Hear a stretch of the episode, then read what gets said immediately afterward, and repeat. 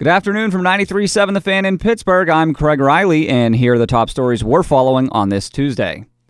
The Steelers today made it official. Linebacker Ryan Shazier has been placed on the reserved injured list. Team president Art Rooney said Shazier will serve as an inspiration to the team the rest of the year.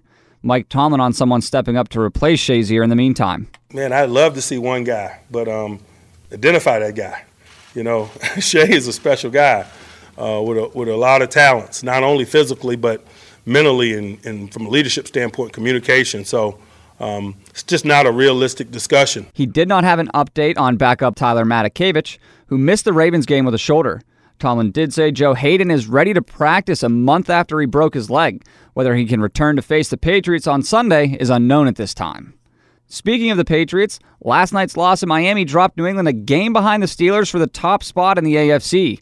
On his radio show here with us at the fan, Ben Roethlisberger said, "Don't read too much into that game. We're going to be prepared for the very best New England Patriots uh, that we can face coming in here on Sunday. I promise you that." Speaking of the Browns, they have announced today that they signed former Browns receiver Kenny Britt to a two-year deal. The Browns just released Britt this week.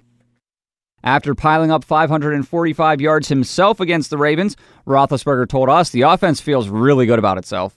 I just think there's a there's an unbelievable unbelievable confidence in each other that, that we can get it done no matter what the circumstance. In some other NFL related news, three former players currently on air at the NFL network have been suspended pending an investigation into allegations of sexual harassment and assault.